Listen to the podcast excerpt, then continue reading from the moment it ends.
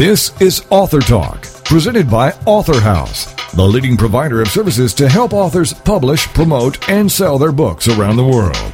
Author Talk is a show about new books and the authors who wrote them. It's an opportunity for prospective readers to hear directly from the writers, to hear what inspired them to write and publish, and to hear all the inside details about their books. Here is Author Talk with host Steve Jorgensen. The title of the book, For the Love of Melissa, and the author is Rhonda Ellen Shlanger, and Rhonda joins us now on Author Talk. Hello, Rhonda. Good to have you with us. Good to have uh, you speak to me, Steve. It's a pleasure.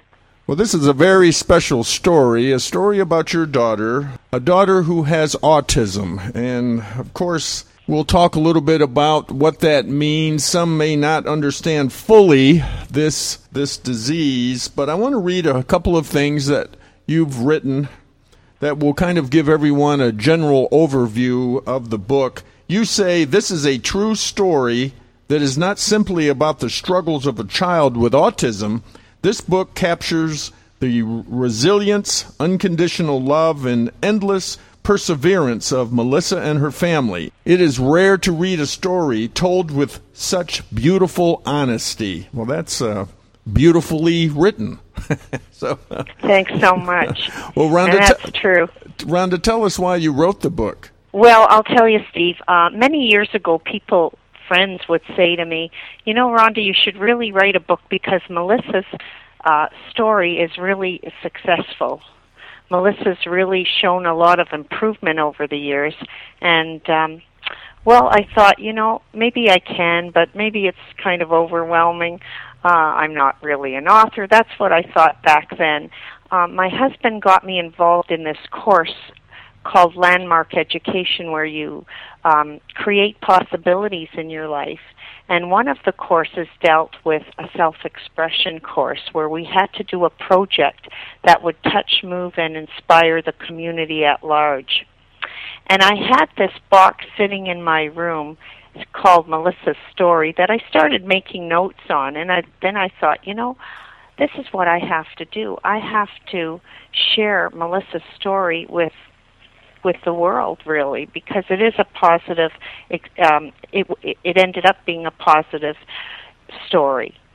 Certainly there were struggles in it uh, with Melissa but uh, that's what I intended to do. So I started to write it as a mock book first and then I just took it step by step and after it became a mock book I thought well if I got it this far let me see if I can get it published and uh, finally in March it was published.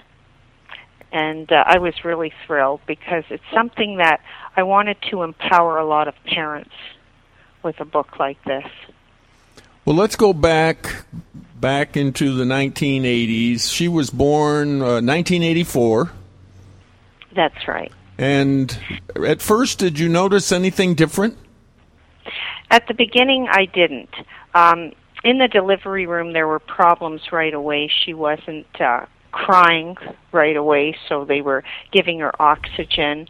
Uh, then they just said it was a little bit of mucus. So she was fine after that, and for the first year, she seemed to be doing everything that uh, any other baby did. She crawled, she stood up, but she was slow at walking and then we started noticing that she wasn't pointing to things. She started to seem at about 13 months uh, unaware of her surroundings. And uh, that's when we started getting a little suspicious that something was wrong, but we weren't quite sure. Then we found that she wasn't reacting to our voice, so we thought she had trouble hearing, like a lot of people do.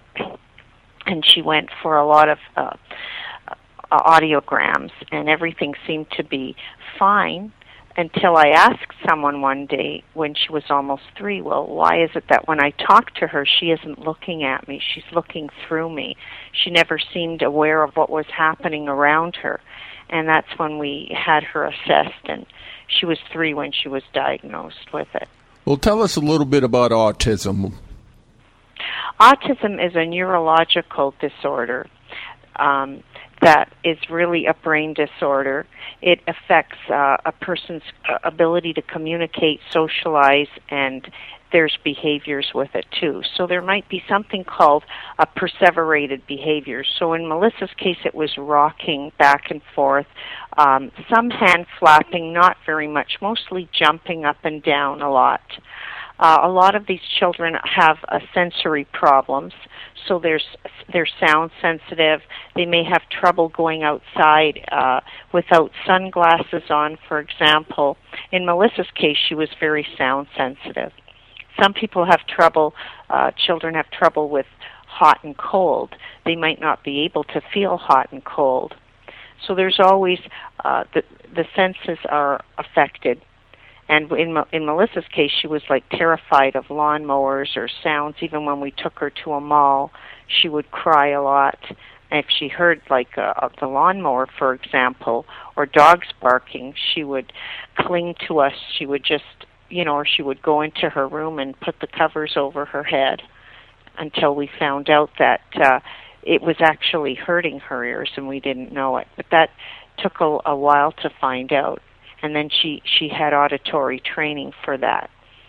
At that time, the doctors didn't know very much about it, and um, it was just basically I, I used my own instincts. Uh, whereas now they have different names for therapies. They have applied behavior analysis, uh, where they call it ABA therapy. Uh, I just used look at me games to get her eye contact.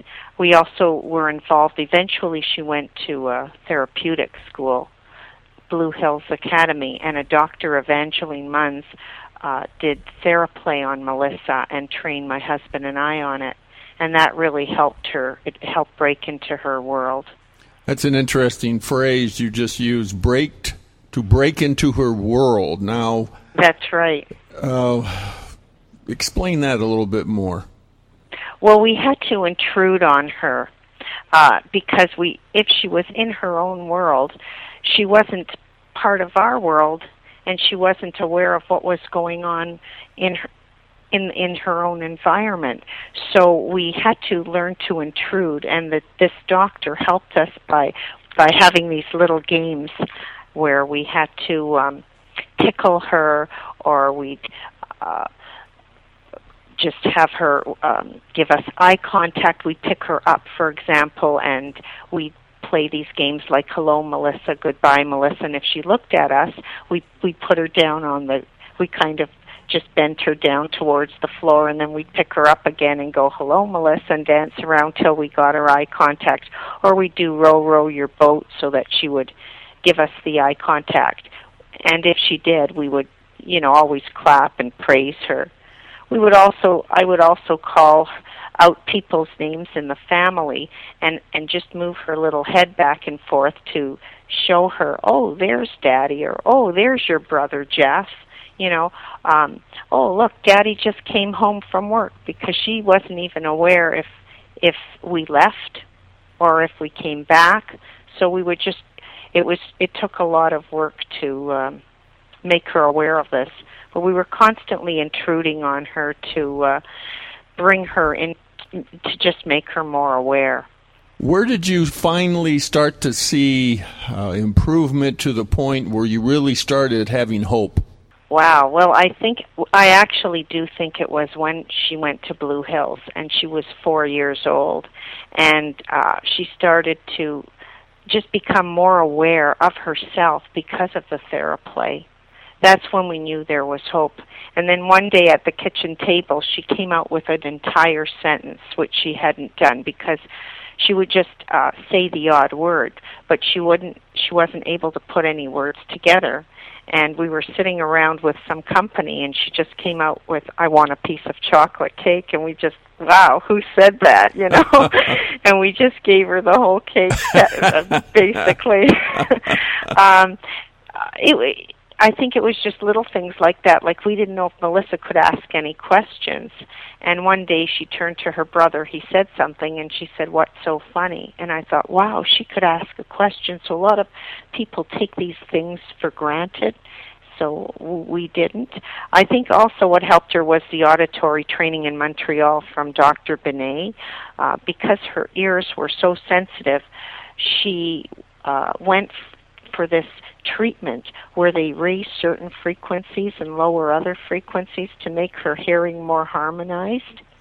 So it, it actually, through music uh, and wearing headphones, they were able to uh, change the way she heard sounds so that the frequencies, like the sounds, wouldn't hurt her anymore.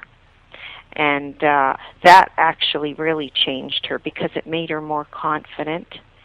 Because the doctor explained to us that if she uh, heard better, then, or if she heard at the right frequencies, then she would um, just be able to perceive the world better and and the, if the, if your hearing is more harmonized, you're at more peace within yourself. Well, Melissa is quite a lady because she's gone to college. Yes, she did. She went to uh, well, she went to holistic uh, wellness, which was uh, an aesthetic college. So she learned aesthetics. What is that? College. What is that? Uh, well, she learned to do uh, manicures, pedicures. She does facials.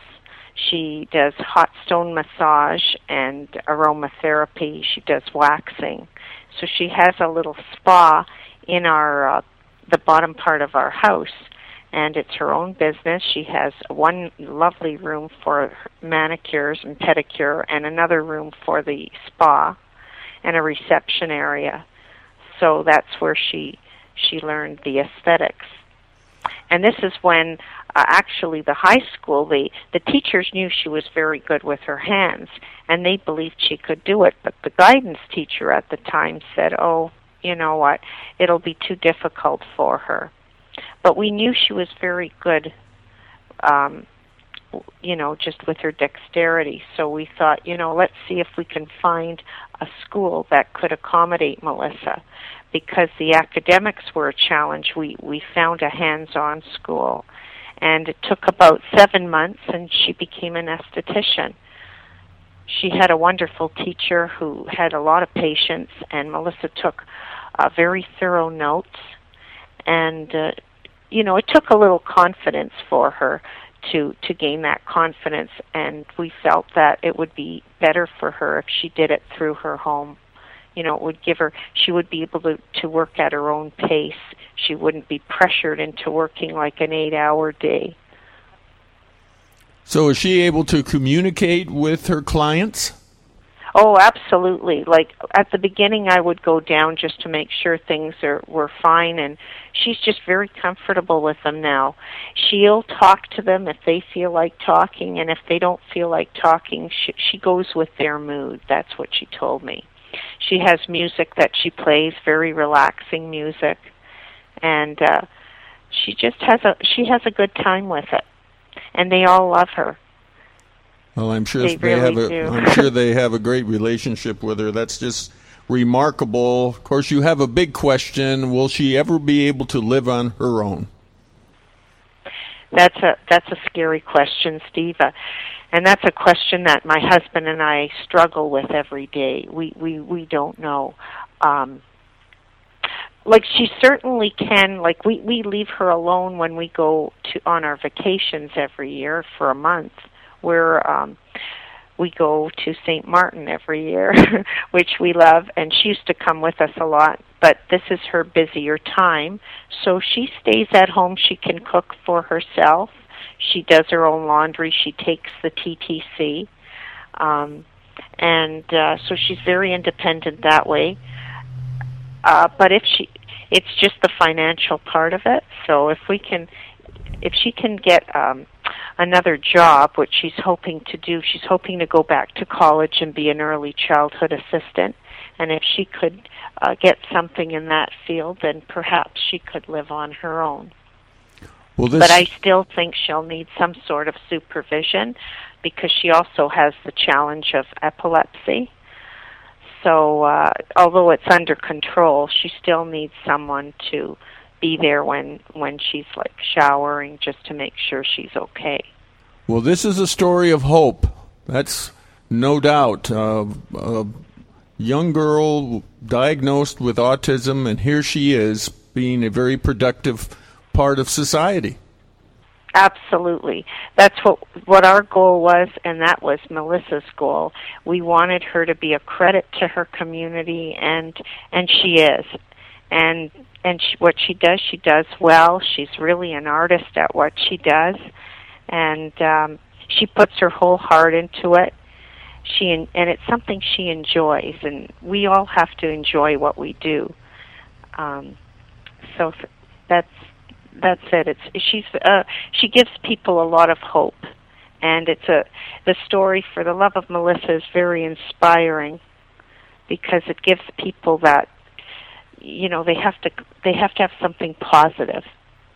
Definitely. And I and I think what what helped us was a Temple Grandin who is an adult with um she's on the autism spectrum and she's a doctor uh, she has her PhD in animal science, and we heard her at a convention, and she actually said, "Take the obsession and turn it into a career." And so Melissa was obsessed with nails for a long time before. As a, a child, she would write about how she wanted to do people's nails, and she would look in magazines and cut pictures out of the uh, out of um, magazines of beauty and uh, so she was very obsessed with it.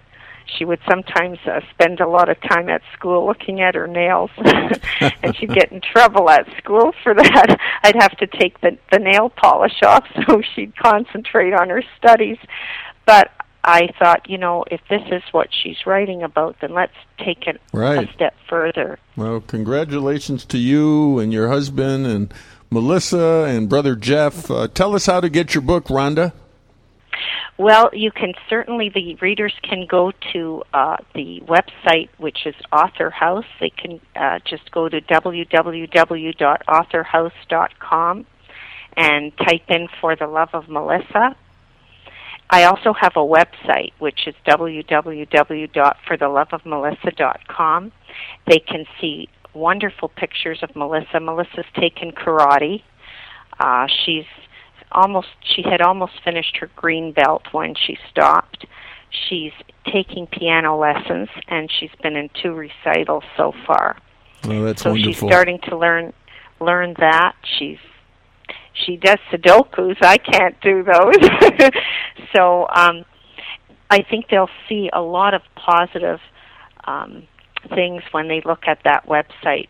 There there's also uh a, a part of it is I, I was just a keynote speaker for my York Region chapter, um, and uh, I, I was able to share Melissa's story with people.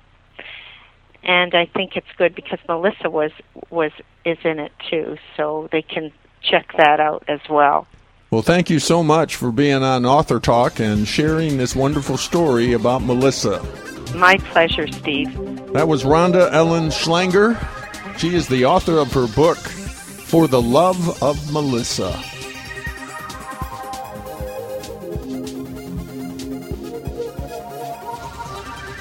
You're listening to Author Talk. We'll be back right after these messages. Hey, you living the dream like Nina and Cindy? Sweet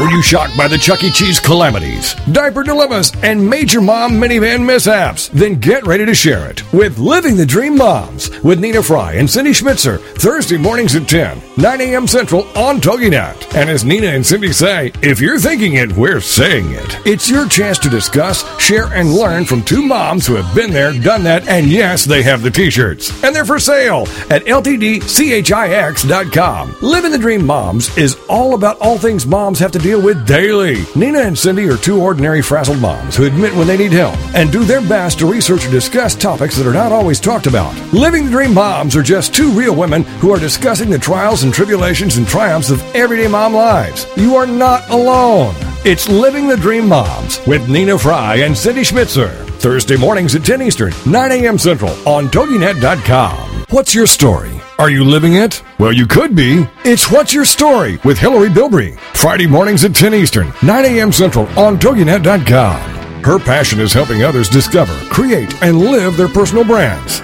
Yep, you heard me. You have a brand. No different than Coke, Pepsi, or Nike. You are a walking, talking, living, breathing brand. You're not a logo. You're not a tagline. The choices you make become the path you take. This is your brand. Now, live your story. Your brand is not just what you say it is, it's also what others say it is. So, what are you communicating? And how can you create an authentic brand? We'll take on these challenges with What's Your Story? Every week, Hillary will feature teens, moms, and organizations that are learning and living their story. Now, her passion is to help others discover, create, and live their personal brands. To find out more, go to inspiredbyfamily.com. It's What's Your Story with Hillary Bilbrey. Friday mornings at 10 Eastern, 9 a.m. Central on TogiNet.com. Welcome back to Author Talk, brought to you by Author House, helping authors publish, promote, and sell their books around the world.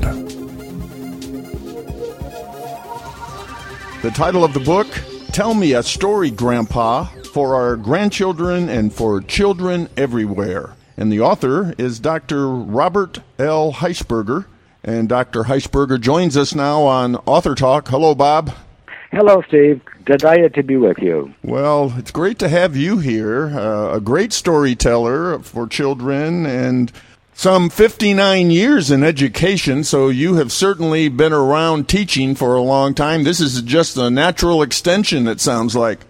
Well, I've enjoyed it, every bit of it. I started out as an elementary school teacher, worked with very young children, and from that I became principal of a uh, elementary school and a school public school administrator, and then went on to university work and prepared uh, teachers and school administrators uh, to enter the profession. And uh, those 59 years have been a real blessing and a reward, and I've enjoyed it. Along with the frustrations, uh, I've grown and learned along the way and it's been a, just a delightful, delightful experience working with young people and working with their parents and grandparents and the total totality of the public. Well, it sounds like you've come full circle. You're all the way back teaching young children again. And uh, tell us why you wrote this book. Well, Steve, it uh, I have six grandchildren, and uh, from ages of six months to uh, six years and uh, often our, we're visiting our children, our grandchildren, or they're visiting us. And at the end of the day, uh, children often like to kind of quietly d- quiet down and uh, go to bed. But before they go to bed, they often will say, "Gee, tell us a story, Grandpa." So what I've always done is I'd take them one of their favorite books and would read them a story, and along the way I would improvise uh, the story and so um, eventually, the youngster said, "You know, just just tell us the story. Just don't bother to read. Just tell us the story." So I would tell a story, and, uh, and shortly after that, I they were off to Sleepy Town. But uh, so I probably have told, you know, maybe 50, 60, 70 stories at one time or another over the course of the past year or two. And my wife Elaine said one time, says, Bob, you know, you ought to write those stories down.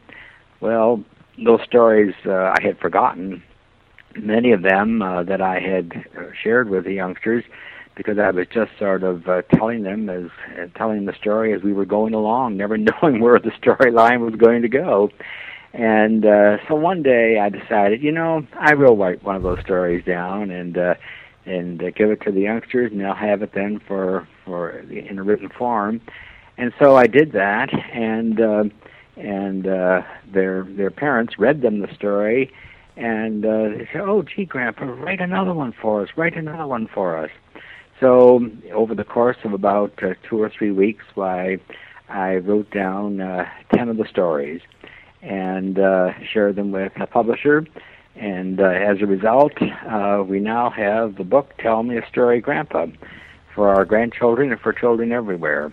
And uh, and so I've used some of these stories, certainly with our grandchildren, and with another a number of youngsters in daycare centers and uh, in elementary schools. And uh, in fact, uh, Steve, when we finish this interview, I'm leaving directly to go to a daycare center, and I'm going to be reading several of the stories, or at least citing several of the stories, to a group of uh, daycare children and uh, it's a real treat. And it's it's a wonderful treat just to see their their smile and their concern for the character of the story, and then the happy event at the end when the story usually turns out in a, on a positive note, and uh, they uh, they they share the concern of the character and the frustration of a character, and then the happy ending to the event.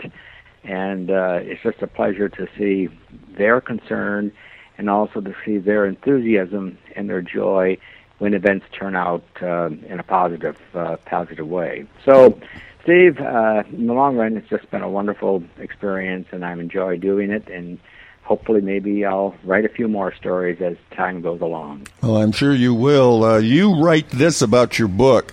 There is so much to appreciate in the world around us. We need only look and find the joy that is ours if we truly search and appreciate the world of which we are part. We need only seek, and there it is, right before our eyes. So let's talk about a, a few of your stories. There are 10 stories in this book. Tell me a story, Grandpa. Let's just start out with the first one a trip to Sleepy Town. That sounds exactly what you're trying to do at that time of the day. Well, yes, and that one was the first story that I wrote, and that was when my uh, when my granddaughter, who at that time was uh, about uh, three and a half, four years of age, and her parents went to China. Uh, they adopted a a wonderful little infant uh, daughter uh, in China and brought her home, and uh, she's now our grandchild, Eliana. Well, the her older sister Grace stayed with us while her parents went to China, and uh, Grace would often say when Grace was ready to go to bed, and she was a little bit homesick because her parents were miles away, and she hadn't seen them now for a week or two, and uh, so Grace would often say, "Tell me a story, Grandpa." So I told her a a story, and uh, that's how this one got generated and it cites some of the events that we experienced during her two week visit with us here in western New York State. And she just loved the hummingbirds. And uh, and we have a hummingbird feeder and other bird feeders, and she just enjoyed looking out the kitchen window and, and watching and enjoying the birds. And we had a whole number of events. We went to see some little horses in a pasture and uh, we were mowing the lawn one day and said, "Oh, Grandpa, Grandpa, there's a there's a reindeer." Well, of course, it was just one of the typical little deer that had just was w- running through the meadow, and so we had hundreds of little or many little events that happened during that two week period, and we put those events into a story, and that's the first story in the book, and uh, it ends with uh, she she so enjoyed the the hummingbirds. And uh, we planted a garden at that time, and Grace helped with the planting of the garden, and she wanted to take um, uh, some of the seeds home with her, which uh, which she did. Well, the story at this time now ends as though her trip to us was sort of a dream. Uh, and so when she returned home, um, she for, had forgotten to take the seeds, as the storyline goes, had forgotten to take the seeds for her garden. Uh, but uh, when she woke up one morning, uh, she uh, uh, heard a little noise at her window, and uh, sure enough, there was uh, her favorite hummingbird had delivered the seeds from Western New York to her home in South Carolina for her garden with a little note uh, Grace, um, I missed you, but I I noticed that you forgot to take the seeds for your garden, so I decided to bring them home to your home in South Carolina. And uh, so, as the story ends, um, Grace then realizes that this whole thing was a dream, uh, but it ended up in a very uh, delightful way with her favorite bird, the hummingbird, coming to visit her in her home in South Carolina. And so that that first story generated with her trip here to Western New York State and her love for the hummingbirds.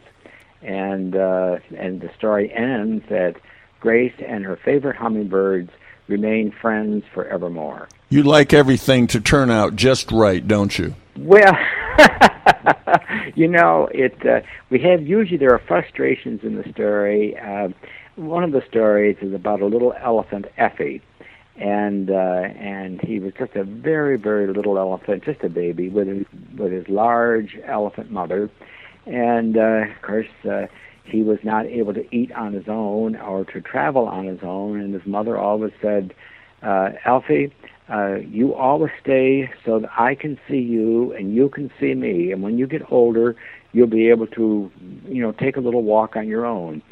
Well, one morning Alfie woke up early, and uh, he went to uh, went on his own way through the forest jungle, and uh, soon he he lost his way.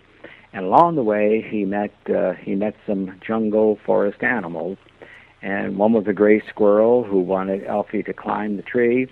And uh, Alfie said, "But I can't climb a tree." And the gray squirrel said, "Well, you're no fun at all." And then he came upon a tiger, and the tiger was balancing on a log and says, "Oh, come on, Alfie, balance on the log with me." And well, Elfie had never learned to balance on a log, and so the tiger said, "Hey, you're no fun at all." And then there was a family of monkeys, and they were climbing and swinging on the on the vines and said, "Come on, Alfie, join us." Well, Alfie couldn't swing on the vines either, and so he was very very sad. And uh, he said, "You know, I can't do anything. I'm only an elephant, and I can't do anything." And uh, with that, uh, he he was now he couldn't get home. He did not know how to get home. He didn't know where his mom was. He was lost in the forest. But a bird came down from a tree and as birds can communicate with one another so rapidly, uh, they discovered that Alfie was alone and had a tear in his eye and was homesick and didn't know how to find his way back. So they said, Alfie, don't worry. We'll get the message back to your mom and she'll come and get you. So the birds, in their own bird language, uh, immediately sent a message back to where his mom was. And his mom and aunt came and found Alfie and uh, when Alfie got back, he said, "Oh, mom, I'm so glad to be home, but I'm so sad. I can't swing. I can't balance on a beam. I can't climb a tree like all the other uh, animals in the forest can do." And she said, "But Alfie, when you get older, you'll be able to carry a whole bunch of vines on your back, and you can carry the monkeys on your back, and you'll be able to balance on a beam and even carry a beam with your trunk or a log with your trunk." And you may not be able to climb a tree, but you can actually carry a whole log so that others can build uh, build a home from your from the work that you do. Only an elephant can do that. And with that, why Alfie realized that, oh, mom, he said, you're the wisest mom in the whole forest world. I'm so glad to be an elephant. And that ends the story. Well, I can see why your grandchildren would say to you, Grandpa, tell me a story. You're a great storyteller. that, was, that was fun. I, I was just kind of just imagining everything you were saying. so I guess your your your book is for children of all ages. I guess. Huh? It is for all ages, and uh, and yeah. they're only a few pages long. These are short stories. These are short stories. And in fact, they can be told probably in just about the amount of time that I just cited this one little story. And of course, I somewhat improvise. And somewhere in the book, we have a little more colorful language uh, where we describe the, the beautiful tiger or the chatting monkeys or the beautiful gray squirrel with a long tail. And so we have a little bit of descriptive phrases here, and each character takes on a personality of their own so that the child can visualize.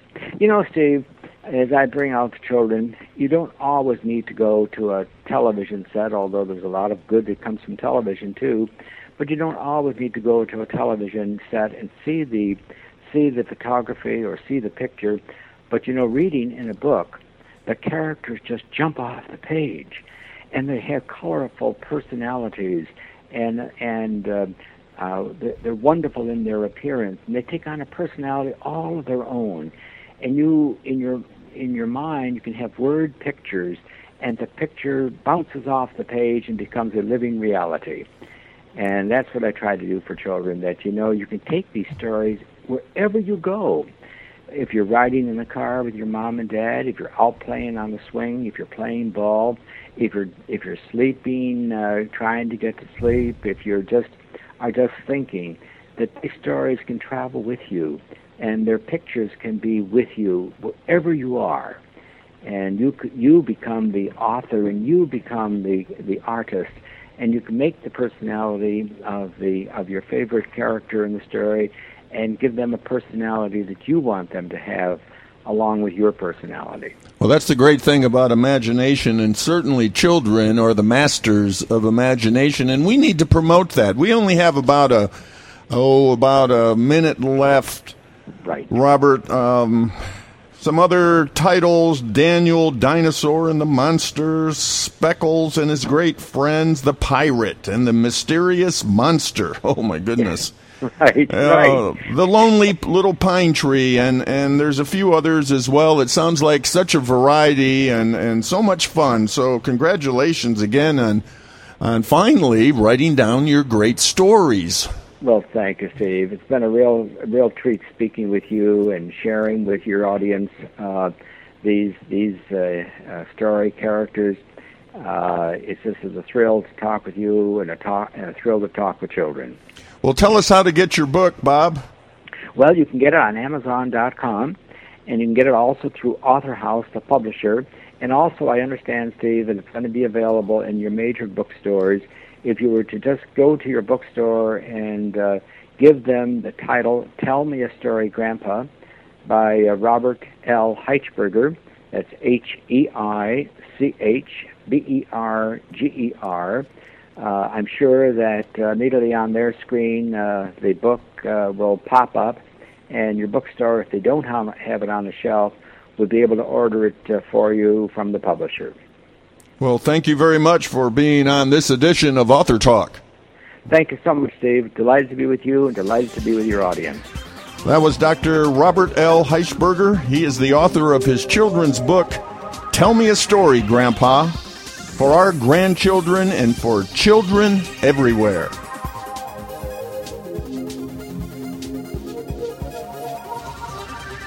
You're listening to Author Talk. We'll be back right after these messages. People think I've made it. I'm popular. I seem happy all the time. I have great clothes and I'm involved in everything. But I have questions, doubts, and fears, just like every other teenager. That's why I'm glad for Teen Talk Radio, where it's all about choices. Join us for Teen Talk Radio with Nicole Odell, Thursday nights at 10, 9 Central on TogiNet.com. The choices we have to make that can alter the course of our lives. Life is too much pressure if we try to go it alone. I tune in to Teen Talk Radio with Nicole Odell every week to get reminded that I'm not alone. Nicole Odell is an expert on what happens in the lives of teenagers. Join her as she deals with topics like peer pressure, purity, drugs, alcohol, and many other things that might come up along the way. She writes books and speaks to people all over the place, but she says her favorite moments are when she can pull up a chair and chat with teens about what's important to us. For more information on Nicole and her books, go to NicoleOdell.com. Then join us for Teen Talk Radio with Nicole Odell, Thursday nights at 10, 9 Central on TogiNet.com. Teen Talk Radio, where it's all about choices. The American Rock and Roll Countdown with Alex Price. So, where were you in the 1970s? Well, this Saturday morning, we're going to flash back to the 70s as we count down the classic hits with the American Rock and Roll Countdown. You'll hear news and information and stories about the artist and what was going on during the specific week that we highlight. So, be sure to join us at 9 o'clock Eastern Standard Time this Saturday on TogiNet for the American Rock and Roll Countdown. The American Rock and Roll Countdown on TogiNet. Welcome back to Author Talk, brought to you by Author House, helping authors publish, promote, and sell their books around the world. The title of the book, The Story of Me. And the author is Diane Jones, and Diane joins us now on Author Talk. Hello, Diane. Hello, hello. How are you? I'm going to read what you've written in your uh, introduction, your preface, as well as uh, some uh, words in answering our questionnaire that we sent to you to give everyone an overview of this very serious, very tragic experience that you've gone through. And what we're talking about here is incest. And you say this story is about a woman who lived through the terror of incest and overcame the devastation that comes with such a trauma. It is not a story of self pity, It is a story of victory and offers hope to anyone who has fallen prey to this type of spirit. And you also say, you know, it, this kind of spirit is so viciously destroys a lot of people and gives them uh, no hope, but there is hope. And you also say, my story is a universal one. What happened to me is happening all over the world as we speak. Someone else's life is being turned upside down. Well, it's kind of hard to even know where to begin, Diane. So I guess for lack of a better place to begin, let us begin at the beginning. This is your autobiography. So take us back a lot of years to where you were very young. Yes, I was very young. All of this started between the ages of 10 and 12. It uh, it seemed to be something that kind of built up. You know, it didn't just happen overnight between those ages, you know, my uh, my family's life was just was just turned upside down. I was born into a military family. The funny thing is that we were we were a very God fearing family. My parents uh, raised us in church. You know, we learned scriptures and we sang in church and we enjoyed church, and so that was that was a very odd beginning considering how things turned out. And what ended up happening was that my father um, began to drink. He became an alcoholic. And over time, the alcohol consumed him. You know, it just took over his life, and it just became a ritual. And um, every weekend, he would come home drunk. And when he was drunk, he just became a monster. He became a monster. He became someone that we just didn't we didn't recognize. And in those drunken states, you know, in those drunken stupors, you know, he began to abuse all of us. But as the book says, the story is my story, so I try not to focus too much on my siblings, but tell it from my perspective. And so he began to abuse me. Um, my mother couldn't take a lot of his um, abuse, and he was verbally abusive, physically abusive toward her. So often she would leave the home, you know, running for her life or just trying to cope in some way. And so when she did that, that left me, being the oldest daughter, as uh, you know, open prey, basically. And so he would just take his frustrations out on us. You know, he would basically torture us and torment us because he couldn't find my mother. And that torment that started out as um you know cursing us out and started out as you know there was one time that he even pistol whipped me you know hit hit me in the head until i saw stars you know asking us well where's your mother? Well when we couldn't answer that question then his aggression changed and became more uh, more of a sexual um desire and so he just he just began to uh, trick us some. One of the scenes in the story that I talk about is the preface, and that was the most vivid story when I began to write this book. That was the most vivid story that I recalled, and it was so bad that that I had I had gotten kind of I was used to his routine, and I and I expected that he was probably going to, you know, try to mess with me that that weekend but but this time because I wouldn't come out of my room you know because I was trying to hide my father decided to trick me. And and he pretended like the house was on fire. And he uh you know he he started yelling from downstairs and he was saying the house is on fire. The house is on fire and of course that scared me. So you know i i come out of the bedroom and i'm i'm peering down the stairs and i'm looking over the banister because i'm trying to figure out in my little mind in my young mind is this real? You know is this really happening?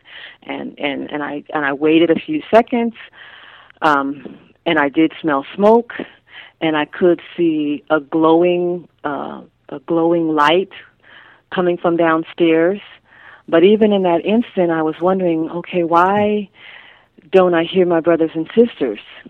You know, they were already out of bed and they were already downstairs, but I didn't hear them calling for me. They weren't saying, Diane, come down, come down, or anything. But, you know, I was still afraid because the smoke was real. you know, and his his voice was real, and so I was trying to decide, okay, should I go downstairs, or should I trust my father? Well, I, I didn't really want to trust my father because he had already began to molest me. He had already began to rape me. But in that moment, I decided, well, I better trust my father, which is what children often do. I mean, children are just so innocent, you know, and the love of a parent is such a strong bond that you overlook things. You don't know any better, and and so I ran downstairs, and in that instant, you know, he he caught me, and he had this smirk on his face and this this wicked grin, and he said, you know, ah, I got you. And I knew in that moment that it was all a trick. It was all just something to entice me, to to to, to make me come downstairs. And you know, he was in a terrible state at that time. He was sloppy drunk. He was, as I say in the book, completely naked, stark naked. So I knew what was next. And he made my sisters and brothers go back upstairs, and he took me in the room, and he raped me. So that is kind of like the most vivid picture that I have, and that's how I start the book. It's something I I'm start. sure that that picture you never forget. Well, it, it it's not something that um, is on my mind all the time. You know, really and truly, now I'm at a place where I remember it when I read this my story, and and and I have to refresh my memory sometimes because I'm going to do a speaking engagement or you know I'm going to do a book signing or something. So I'll thumb through the book. Um, but I'm thankful that it is not, you know, like um, with post post traumatic stress uh, disorder or syndrome where you relive the nightmares and you relive the terrors in your life and you re- it's not like that um, in my earlier years i did have a lot of nightmares. And the funny thing is that those nightmares weren't of actual depictions of what happened but they were you know crazy things like spiders um, coming to attack me and thing other things that i was afraid of. But now and i call those night terrors. But now i don't have those night terrors and i haven't had them for years. And so that's why i wrote my story because i, I want people to know that you don't have to be even though you were victimized you don't have to be a victim your whole life. You can come to a place where those things don't torment you. The memories don't torment you. They're still in my mind. I can still recall them you know when i need to but i don't live them So it's a shadow that it's still there but doesn't control your life. yes exactly. When did you start to when did you start the process of getting in control of your life? How old were you? Uh, was there some events or were some people? Uh, your relationship with God? How did this all start? And obviously, uh, uh, it's victory because we're talking to you today. Right, right, right. Well, you know, I have to say that it it was a process. You know, that's the other thing I like to stress to people is that it's not an instant, instantaneous um, healing that happened for me. It was a process. It was a series of events in my life. I think when I really began to understand how much I had been traumatized, I was in my early 20s, um, probably around 21 or somewhere around there and I had um very very ugly altercation with a, a family member, an in-law of mine, who um they knew about my abuse, they knew about my past because we ended up in foster care, and that's how I kind of got to know this family, and I married into this family, but they used that abuse against me. Uh, whenever whenever this person got upset with me, they would throw my past in my face. And we got into a disagreement one time, and, and and this person said something about you know I was just trash like my father, or I came out of the gutter like my father, or something. And at that moment, I just snapped. You know, I didn't I didn't realize that that was even bothering me. You know, because I was so good at pressing forward. I was so good at just surviving, uh, continuing life. You know, I didn't make it a point to think about those things consciously. But when she said those words to me it's like it triggered something in my in my emotion and in my spirit and i snapped. And i was just at that moment my mind went went foggy. All i could think of was i want to hurt her like she's hurting me right now. I want to take her out. I i went in our apartment. I knew that my husband at that time had a gun I didn't, of course, take the time. I didn't take the time to investigate if it was loaded or anything like that. I just assumed and hoped that it was, and I was just in this fog, and I was determined that I was going to shut her mouth. And I pulled that trigger, and I pulled it several times, hoping. You know, it was like I just went into this this altered state, and I was trying to kill her. I was trying to take her life but fortunately, thank God, um, the gun was not loaded. And when my husband realized what I was trying to do, you know, he grabbed me and he he shook me out of it, and then I became hysterical. And you know, I I jumped in my car. I went driving, which is a very bad time to be driving. But all I could remember thinking was, it wasn't my fault. It wasn't my fault. I, it was so it triggered some deep emotions her comparing me to my father and blaming me, you know, treating me like I was someone, you know, bad or someone horrible because of what my father had done, it made me feel like I was somehow at fault. And that's what a lot of people do. They carry the guilt of it. So that is when I really began to see that I've got some inner trauma. You know, I've got some issues that I haven't dealt with. And I was a Christian at the time. I was a young Christian and I began to, you know, pray and and try to work on me. But it didn't happen right then. My my recovery and my healing still didn't happen right then. It wasn't until at least 10 years later that I went through a horrible divorce from that husband that I was just talking about. And uh, some other traumas were going on in my life. And then I really just crashed. When that happened, I that's when I really just crashed. I just felt like I couldn't go on anymore. I couldn't keep trying to survive. I couldn't keep trying to make things right. You know, I was the kind of person that wanted to help everybody, help fix situations, but I wasn't really trying to help me and fix me, you know, and, and acknowledging my hurt. I never had taken the time to acknowledge that I had been really wounded and really hurt, not just from my parents, but a lot of things that happened in our lives. And so that crash, that hitting bottom, turned out to be a positive experience because of that I went to therapy. During that time I was I was so low, you know, in my heart, in my spirit, I, I didn't want to live anymore. I felt like, you know, taking my life was probably the only answer because at least it would stop the pain it would stop the disappointment that I felt because of the cruelty of people, the cruelty of society, the cruelty of life. I felt like if this is all that there is to offer, I don't want it anymore. And I ended up in therapy, something I said I would never ever do, but I ended up in therapy. And through that therapy, I began to understand me better. And that was good for me. But then spiritually, the Lord brought people in my life. He brought my new husband, my current husband, into my life during that time. So it was a mixed process. The therapy helped me work on me from, you know, from I guess a psychological, emotional perspective. Um, get to know me better, um, teach me how to set limits, teach me not to be a fixer, not to try to be a perfectionist. Um, understand me. But then when my husband came along, he was just, I think, what God ordered. because through his love, it wasn't that he was this perfect person, but he was perfect to me. And he loved me for who I was. And he accepted my past. And I had never had that kind of nurturing. He was a very nurturing man.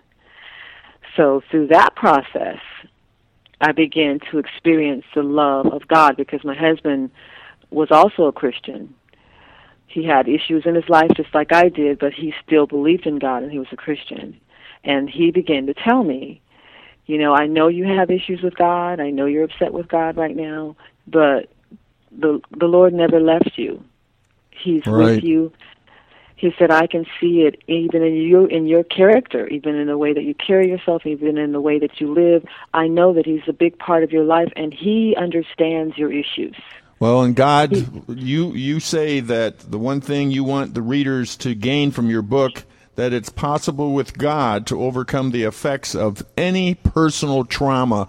We're pretty much out of time, Diane. Uh, you've really uh, gone into some great detail. We really appreciate you sharing so uh, comprehensively about what you've gone through and, and what has helped you. And hopefully, by people reading your book, many, many will be helped. So please tell us how to get your book.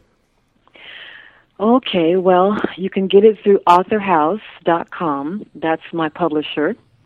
You can get it through amazon.com, barnesandnobles.com. You can even Google. If you go on Google um, and you put in Diane Jones or the story of me, it'll come up. I am on Facebook and I have my own personal website. Uh, it is through filed by F I L E D filed by dot com, and then you'd have to put in my name, Diane Jones, and it'll come up. So you can get it a lot of ways. It's available a lot of different ways. Well, thank you, Diane. Uh, I know that you have much within you that you'd like to share, uh, but we'd have to say at this moment in time, uh, we just can't have any more. But uh, thank you so much for being a part of uh, Author Talk, and thank you for your willingness to write your book. So thank you again for being on Author Talk. Thank you for having me.